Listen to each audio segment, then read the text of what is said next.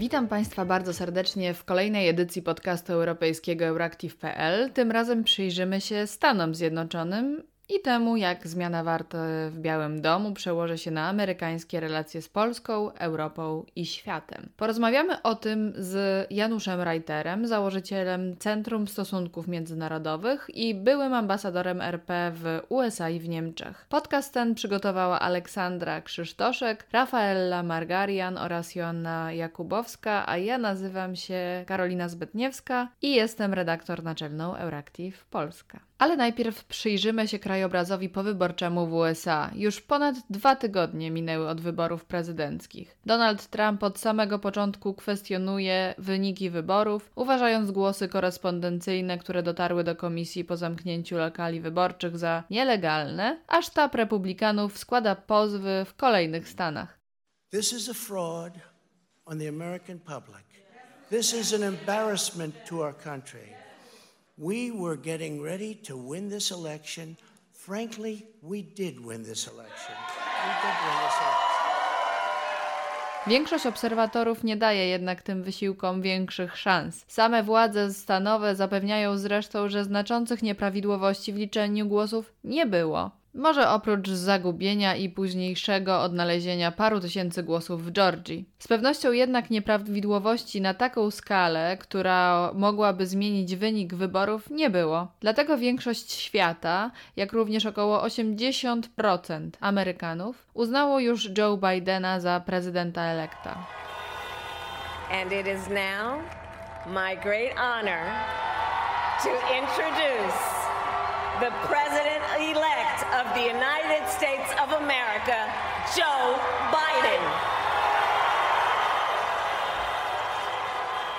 Co więcej, z porażką wydaje się być pogodzony już nawet sam Donald Trump, który według uzyskanych przez media nieoficjalnych informacji planuje już start w kolejnych wyborach w 2024 roku. Amerykańskie media rozważają, na jakie zmiany mogą liczyć Stany Zjednoczone pod rządami Bidena, zaś europejskie, czyli także i my, Euractiv Polska, zastanawiają się, jak jego wybór wpłynie na sytuację na arenie międzynarodowej. Zwolennicy multilateralizmu mają nadzieję na powrót amerykańskiego prezydenta do roli przywódcy wolnego świata. I choć jest wiele krajów, dla których przegrana Trumpa jest złą wiadomością, to większość spośród europejskich przywódców ewidentnie przyjęła wyniki wyborów z dużym zadowoleniem albo wręcz ulgą. Polityka zagraniczna Trumpa w opinii dużej części obserwatorów przyniosła spustoszenie na globalnej scenie. Cechą charakterystyczną dyplomacji w wykonaniu Donalda Trumpa stało się bowiem odchodzenie od umów międzynarodowych i współpracy z innymi krajami na rzecz podporządkowania spraw międzynarodowych polityce gospodarczej kraju. Wśród najważniejszych decyzji podjętych przez administrację Donalda Trumpa należy wymienić odejście od porozumienia klimatycznego z Paryża i od umowy nuklearnej z Iranem oraz powrót do antyirańskich sankcji, jak również rozpoczęcie wycofywania amerykańskiego kontyngentu z Afganistanu, a także zmniejszenie liczebności amerykańskich sił w Niemczech. Do tego dochodzi generalna niechęć wobec NATO jako sojuszu prowadzącego zdaniem Trumpa do okradania amerykańskich podatników, a także wojny handlowe z Chinami oraz negatywne relacje z Unią Europejską. Europa upatruje zatem w zmianie władzy w Stanach Zjednoczonych zwrotu w polityce zagranicznej USA. Obok powrotu USA do paryskiego porozumienia klimatycznego, Biden wyrażał także zamiary odwołania decyzji o wycofaniu Stanów Zjednoczonych ze Światowej Organizacji Zdrowia. Również w polityce USA wobec Iranu Biden jest bliższy stanowisku zajmowanemu przez kraje unijne, zamierza bowiem reaktywować porozumienie nuklearne z Wiednia. Podczas kampanii jasno zadeklarował też, że będzie wypełniać porozumienia Stanów Zjednoczonych wobec NATO. Dla Polski szczególne znaczenie ma obecność wojskowa Amerykanów w naszym kraju, jak również każdy inny rodzaj współpracy obronnej między Waszyngtonem a Warszawą. Bidenowi bardziej niż Trumpowi będzie też przeszkadzać traktowanie praworządności i praw mniejszości przez polskie władze. Uważany za zwycięzcę wyborów prezydenckich demokrata w kampanii wyborczej ostro krytykował polski rząd za nieprzestrzeganie rządów prawa i podstawowych wolności. Choć ogólny kierunek działań na arenie międzynarodowej, jaki zamierza obrać Joe Biden, jest raczej znany, a jego podejście podejście do wielu problemów dotykających dziś światową politykę możliwe do przewidzenia, to wciąż pozostaje wiele pytań w związku z polityką zagraniczną nowej amerykańskiej administracji. Co zatem oznacza dla świata wybór Joe Bidena? O tym porozmawiamy z naszym dzisiejszym gościem, którym jest ekspert do spraw stosunków międzynarodowych, były ambasador RP w USA i w Niemczech Janusz Reiter. Prezydencja Donalda Trumpa w kontekście polityki zagranicznej jest oceniana bardzo krytycznie przez większość ekspertów. A czy dostrzega Pan coś dobrego w działaniach Trumpa na arenie międzynarodowej przez cztery lata jego kadencji? Pewno otworzył oczy i Amerykanom, i w dużej mierze też światu na to, że e, nadzieje na włączenie Chin w taki tradycyjny model polityczny i gospodarczy były iluzją, że pomiędzy światem zachodnim a Chinami trwa ostra rywalizacja systemowa i że Chiny są w związku z tym po prostu największym systemowym, ale także geopolitycznym wyzwaniem dla świata zachodniego. Zwrócił uwagę, że też model stosunków gospodarczych między Chinami a Ameryką, czy też, co oczywiście nie było jeszcze jego zmartwieniem, ale Chinami a Europą, miał wiele wad i w wielu przypadkach bardziej służył Chinom niż drugiej stronie i postanowił to naprawić.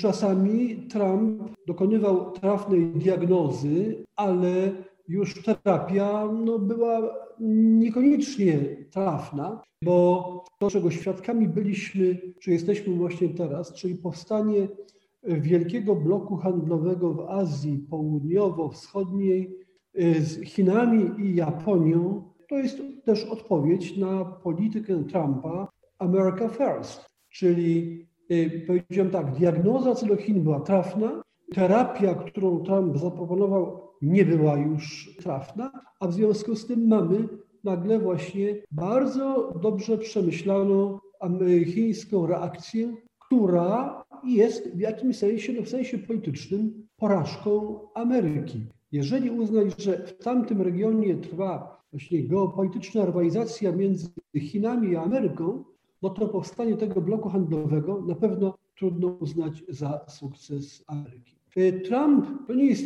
to nie było jego odkrycie, to nie on pierwszy o tym mówił, ale on mówił o tym i brutalniej niż poprzednicy i być może w związku z tym trochę bardziej skutecznie, mianowicie o tym, że Europa musi wziąć na siebie większą odpowiedzialność, czyli głównie oczywiście on myślał o nakładach na obronę e, w krajach Europy należących do NATO. Czy to można było zrobić inaczej? Tak, to można było zrobić inaczej bez tych ubocznych skutków, że tak powiem, które miały te takie właśnie akcje Trumpa, takie huraganowe, takie, które nie pozostawiały pola do dyskusji, tylko się wyglądały jak no, szantaż. No i można by takich pewnie przykładów więcej y, y, wymienić. Natomiast zawsze jest pytanie, ile jest korzyści z tej, tego trafnego rozpoznania problemów, a ile jest strat wynikających z przyjęcia stylu, który nie tylko jest no, w sensie estetycznym trudny do przyjęcia, ale który też czasami jest po prostu mało skuteczny. A co zmieni się na globalnej szachownicy wraz z dojściem do władzy Joe'ego Bidena? Czy te różnice będą rzeczywiście tak spektakularne, jak, jak sądzi wielu postronnych obserwatorów? Największa nadzieja kierowana y, do przyszłego prezydenta to jest nadzieja, że on będzie stawiał na współpracę i że to hasło America First zniknie nie tylko z polityki handlowej czy gospodarczej, ale zniknie z polityki międzynarodowej czy polityki zagranicznej Ameryki. A zatem, że Joe Biden będzie starał się odbudować sojusze Ameryki odzyskać zaufanie do Ameryki. To nie oznacza, że to będzie powrót do tego, co było przed Trumpem. Nie, te, do powrotu do tego nie będzie. Świat się w tym czasie zmienił, a to znaczy na przykład, że wymagania stawiane przez Amerykę Europie będą wyższe. Wprawdzie poprzedni, przed Trumpem prezydent y, Barack Obama również takie oczekiwania wyrażał, ale robił to w formie dosyć łagodnej, no i jak widać było niespecjalnie skutecznej. Dzisiaj myślę jest lepsze zrozumienie tego, że sojusz Europy i Ameryki jest potrzebny obu stronom. Pozostaje natomiast otwarte pytanie, na ile strona europejska jest do takiego sojuszu przygotowana, do takiego sojuszu, który będzie spełniał oczekiwania Ameryki, ale który będzie też spełniał, że tak powiem, oczekiwania całego świata zachodniego. To będzie wymagało od Europy wielkiego wysiłku. Czy Europa jest do tego zdolna? To jest pytanie, na które odpowiedzi dzisiaj nie znamy, zważywszy, że wewnętrzny stan Europy, czyli Unii Europejskiej nie jest najlepszy, to, to trzeba tutaj zachować pewną ostrożność. Mimo to jest nie tylko potencjał entuzjazmu, ale myślę, że jest też głębokie zrozumienie tego, że taka współpraca jest potrzebna obu stronom i to w bardzo różnych dziedzinach. Ta współpraca nie będzie wykluczała też y, konkurencji czy rywalizacji, na przykład w handlu, ale także w prawach technologii. Natomiast konkurencja nie wyklucza współpracy. To, co będzie teraz konieczne, to będzie sformułowanie na nowo reguł tej współpracy, bo one takie jak były nie mogą być. Ja tylko jeszcze jeden przykład wymienię, y, mianowicie Ameryka również pod rządami Bidena nie będzie się godziła tak jak kiedyś na to, żeby pełnić rolę no, y, policjanta porządku międzynarodowego, który na przykład dba o bezpieczeństwo szlaków wodnych, szlaków y, handlowych. Europa bardzo mocno korzysta z tych szlaków handlowych. W związku z tym jest rzeczą zrozumiałą, że Ameryka domaga się i będzie się domagać, aby Europa też mm, więcej inwestowała w to bezpieczeństwo szlaków handlowych, a nie oczekiwała od Ameryki, że ona będzie te usługi świadczyć. Więc tutaj będzie bardzo wiele rzeczy do skorygowania. To nie będą wcale proste rzeczy. Ważne jest jedno, że na tym polega jakby szansa, którą oferuje e, Joe Biden, to jest ta, że on będzie szukał porozumienia, będzie szukał kompromisów, a nie będzie atakował i stawiał partnerów do pozycji oskarżonych. Więc to jest ta źródło tej nadziei, które się pokłada, tych nadziei, które się pokłada y, w nowym, przyszłym prezydencie po stronie europejskiej. A co sądzi Pan o postulacie wzmacniania przez Europę niezależności obronnej od Stanów Zjednoczonych? Jeżeli by przyjąć, założyć dobrą wolę i przyjąć, tak powiem, najlepszą możliwą interpretację, no to można powiedzieć, ok, to oznacza, że Europa która traktuje siebie jako część wspólnoty transatlantyckiej, uważa, że musi się stać silniejsza, ponieważ tylko jako, tylko jako silniejsza będzie atrakcyjnym partnerem dla Ameryki i będzie potrafiła wziąć większą odpowiedzialność, nie opuszczając w imię tej suwerenności wspólnoty e, e, transatlantyckiej, tylko jako część tej wspólnoty transatlantyckiej. Jeżeli taka by była interpretacja tego pojęcia, no to, to jest ok, to jest do przyjęcia, to jest bardzo słuszne, ale czasami to pojęcie brzmi trochę inaczej i wydaje mi się, że to nie jest tylko, to co mówię, to nie jest tylko wynik jakiegoś przewrażliwienia. Ono sugeruje, że Europa powinna się usamodzielnić, powinna się wyemancypować w stosunku do Stanów Zjednoczonych. Otóż to hasło emancypacji, a to pojęcie pojawia się czasami, jest moim zdaniem raczej dowodem pewnej, pewnej nerwowości i braku pewności siebie niż realnym postulatem politycznym. Bo to jest trochę tak jak w Japonii, ja tym przykładem się często posługuję, ponieważ wydaje mi się taki dosyć znamienny. W roku 1989 ukazała się w Japonii książka pod tytułem To Say No to America ta książka była o tym właśnie, że Japonia się musi wyemancypować. To wynikało raczej z powiedziałbym, pewnego nastroju, który panował wtedy w Japonii, takiego poczucia, że Japonia jest uzależniona od Ameryki. Ameryka, Japonia oczywiście mogła powiedzieć, to można powiedzieć nie Ameryce, ale co by to znaczyło dla Japonii na przykład dzisiaj? Jak Japonia by sobie poradziła z tą potężną presją chińską, gdyby nie Ameryka, która jest u jej boku i która jest gwarantem jej bezpieczeństwa. W związku z tym można powiedzieć nie, i się w ten sposób wyemancypować, ale czasami to bardziej szkodzi temu, kto mówi nie, niż temu, do którego to nie jest skierowane. A zatem, jeżeli, jeżeli odrzucić tego typu pomysły, to uważam, że postulat większej odpowiedzialności Europy jest absolutnie słuszny. Czy pojęcie suwerenność jest tutaj konieczne? Ja uważam, że nie, ale jeżeli ktoś chce się nim posługiwać w tym duchu, no to ja też bym nie protestował. Omówiliśmy temat Europy. Y, teraz przejdźmy do Azji. Jaki będzie stosunek Bidena wobec Azji? Czy można spodziewać się kontynuacji ostrego kierunku polityki wobec Pekinu? Y, można się spodziewać kontynuacji zdecydowanego kursu. Ja nie wiem, czy pojęcie ostry tutaj będzie najwłaściwsze, ponieważ ta ostrość nie zawsze oznacza skuteczność. Myślę, że i Joe Biden, i jego cała ekipa nie ma najmniejszych złudzeń co do istoty, że tak powiem, problemu chińskiego. Najmniejszych złudzeń. Nie ma wątpliwości co do tego, że potrzebne jest współdziałanie całego świata zachodniego, w tym Europy, żeby się przeciwstawić temu wyzwaniu chińskiemu. Ale jednocześnie Joe Biden jako prezydent będzie szukał współpracy z Chinami w tych dziedzinach, w których to jest możliwe, w których to leży w interesie całego świata. I w pewnych dziedzinach to jest możliwe. Po pierwsze, w ogóle jest potrzebny dialog z Chinami, ponieważ dialog nie jest wyrazem sympatii do kogoś, tylko jest po prostu koniecznością polityki międzynarodowej, nawet z największymi przeciwnikami, trzeba prowadzić dialog. No taka jest natura e, polityki i szukać pól, w których nie unieważniając, że tak powiem, nie uchylając spraw spornych, można się porozumiewać.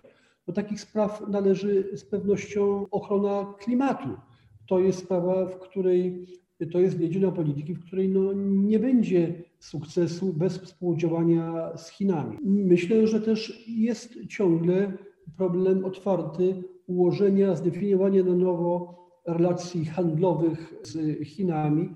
Żaden kraj, zwłaszcza w Europie, szczególnie te duże państwa, duże gospodarki europejskie, ale także również azjatyckie, przecież nie zrezygnują z tych korzyści, jakie daje handel z Chinami, a zawarte właśnie porozumienie 15 państw azjatyckich pokazuje, że mm, taka wola korzystania czy prowadzenia handlu z Chinami istnieje. Ona to leży w interesie państw. Chodzi o to, żeby warunki tej współpracy dobrze zdefiniować.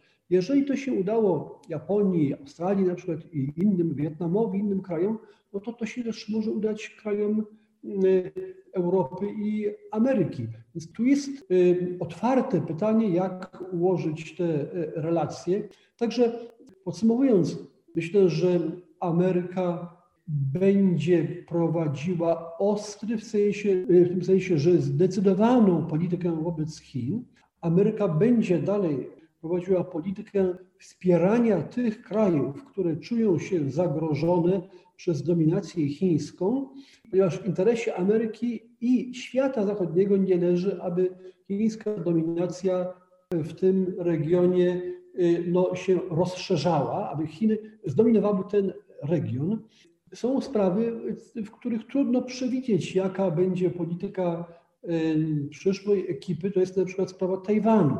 Y, czy utrzyma się ta polityka tej takiej tak zwanej dwuznaczności strategicznej, polegającej na tym, że się nie mówi wyraźnie, że się będzie broniło y, Tajwanu w przypadku agresji, czy też nie i się zakłada, że ta dwuznaczność właśnie ma już działanie odstraszające, czy też Ameryka powie wyraźnie, że będzie broniła Tajwanu w przypadku agresji. To jest sprawa, o której na pewno e, będzie się w Waszyngtonie dużo mówiło. Jaki będzie wynik tych dyskusji, tego nie wiem.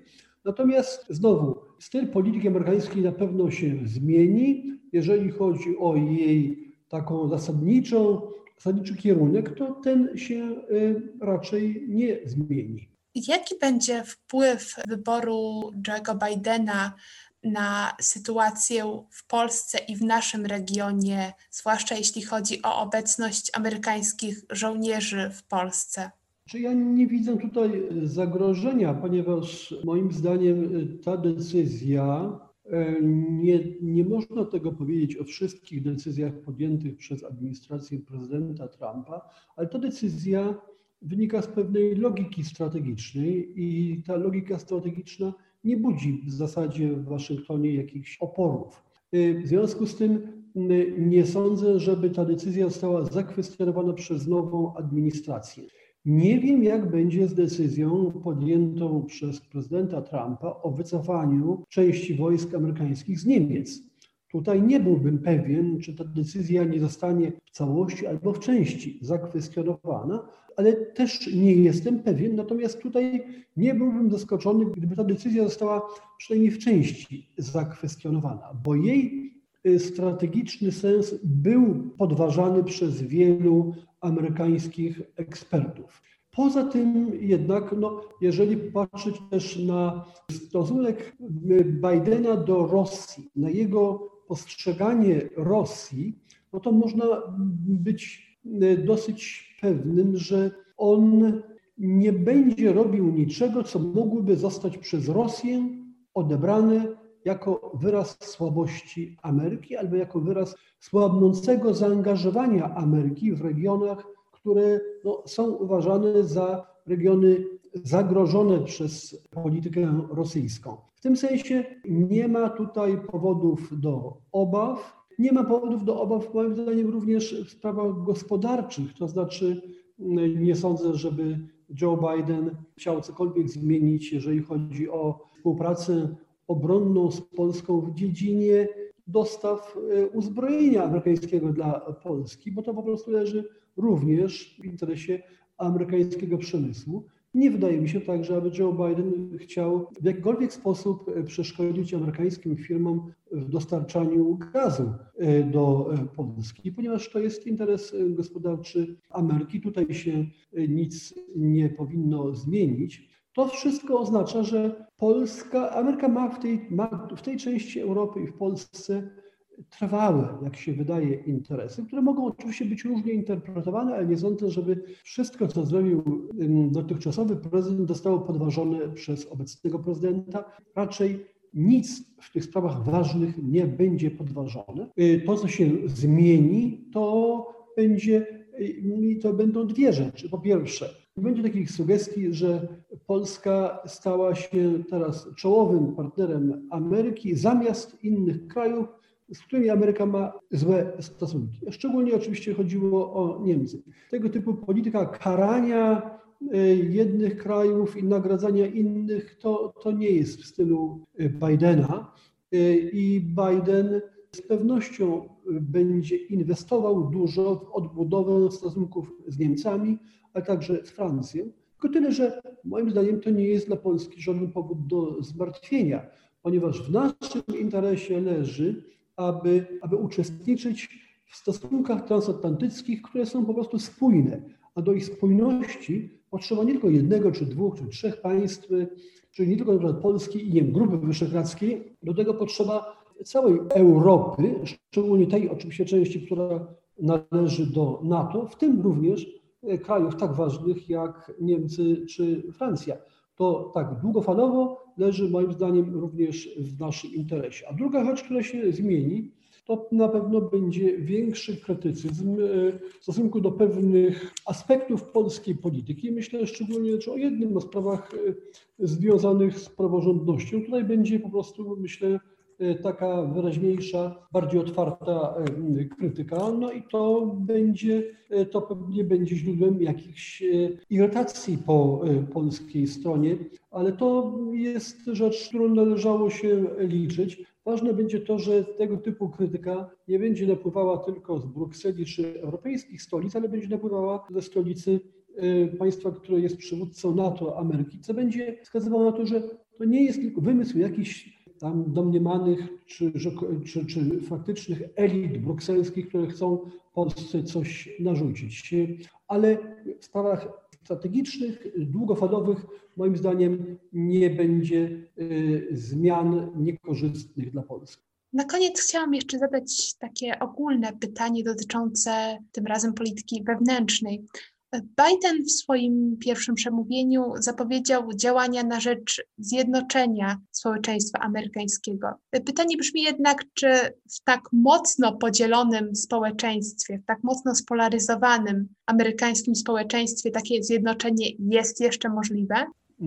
Na to pytanie nikt nie ma dzisiaj odpowiedzi. Są nadzieje na to, jest pewność, że Biden chce naprawdę to osiągnąć, ponieważ myślę, że i jego, i wielu innych Amerykanów przeraził stopień skonfliktowania społeczeństwa amerykańskiego, ponieważ o ile różnice, również takie głębsze różnice kulturowe w Ameryce były od dawna, właściwie zawsze były, one, były do, one miały taki poziom, który nie przeszkadzał temu państwu w sprawnym działaniu i który nie zagrażał spoistości społeczeństwa i państwa. Tym razem y, stopień polaryzacji jest tak y, wysoki, że no on zagraża funkcją państwa. To grozi tym, że Ameryka y, jako państwo, i to państwo przecież no, wyjątkowe, szczególne, takie, na którym spoczywa wyjątkowa odpowiedzialność, no, będzie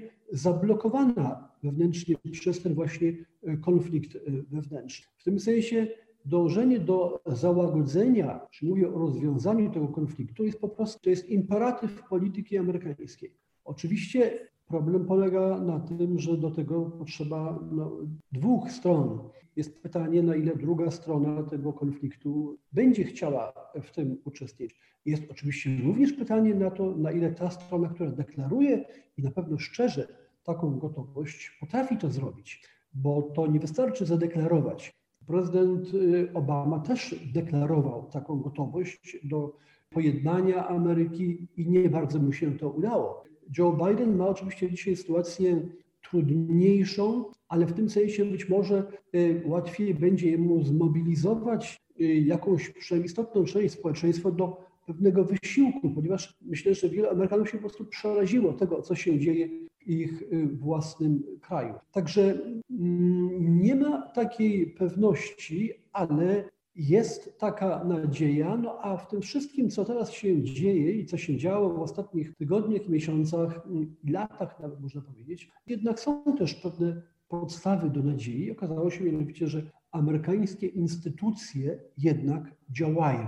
Nawet w sytuacji takiego stres testu, w w jakiej były przez ostatnie miesiące czy lata. One działają, a to znaczy, że jest jednak taka wspólna podstawa, która jest owszem kontestowana czy kwestionowana przez istotną część amerykańskiego społeczeństwa czy elit, ale ona istnieje, ona nie wykruszyła się. Czyli to jest możliwe. Ameryka jest zbyt ważnym krajem dla świata, żeby i ona sama i wszyscy, którzy jej potrzebują, mogli spokojnie patrzeć, jak ten kraj traci siłę poprzez taką wewnętrzną blokadę. Ponieważ to jest kraj, który poza tym, że jest y, największą potęgą wojskową, polityczną, gospodarczą, tutaj zastrzeżeniem, że to jest rola, która, którą może, pozycja, którą może stracić, y, to Ameryka jest jedynym krajem demokratycznym, krajem zachodnim, który potrafi w taki sposób y, pogodzić dwie zasady.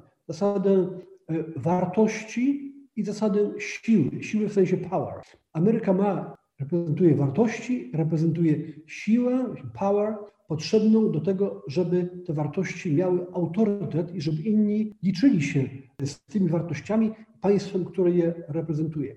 Tu jest też, e, to jeszcze na koniec powiem, problem Europy. Europa niestety ma tutaj zachwianą równowagę, bardzo słusznie e, się szczyci swoimi wartościami, ale ma za mało siły, żeby tym wartościom dodać autorytet w świecie, w którym te wartości są kwestionowane, a wartości to znaczy również interesy Europy i świata e, zachodniego. Czyli do tego, żeby dzisiaj sobie zdobyć autorytet w świecie, nie wystarczy być silnym w sensie wartości, trzeba mieć również pewną realną siłę, którą ma Ameryka. Tylko tyle, że jeżeli Ameryka sama tak jak to było w ostatnich latach, przestanie wierzyć w te swoje wartości, ponieważ one staną się czymś abstrakcyjnym w kraju, w którym nie ma minimalnej zgody w tych właśnie najważniejszych dla niego sprawach, no to wtedy oczywiście taka rola Ameryki może zostać podważona. To byłaby naprawdę katastrofa dla świata. Można mieć tylko nadzieję robić wszystko, żeby nowego, przyszłego prezydenta w tym wspierać. Jak to robić, to oczywiście już jest inna sprawa, o tym trochę mówiliśmy, ale głównie oczywiście to jest sprawa samej Ameryki, ponieważ to tam musi zapaść ta decyzja. Ja jestem mimo wszelkich wątpliwości optymistą co do wyborów, których Ameryka dokona w najbliższym czasie. Miejmy nadzieję, że rzeczywiście uda się zachować tę przekonującą siłę Stanów Zjednoczonych, jeśli chodzi o wartości. Dziękuję serdecznie za naszą dzisiejszą rozmowę. Był z nami były ambasador w Niemczech i w Stanach Zjednoczonych, założyciel Centrum Stosunków Międzynarodowych, pan Janusz Leiter. Dziękuję bardzo. Dziękuję.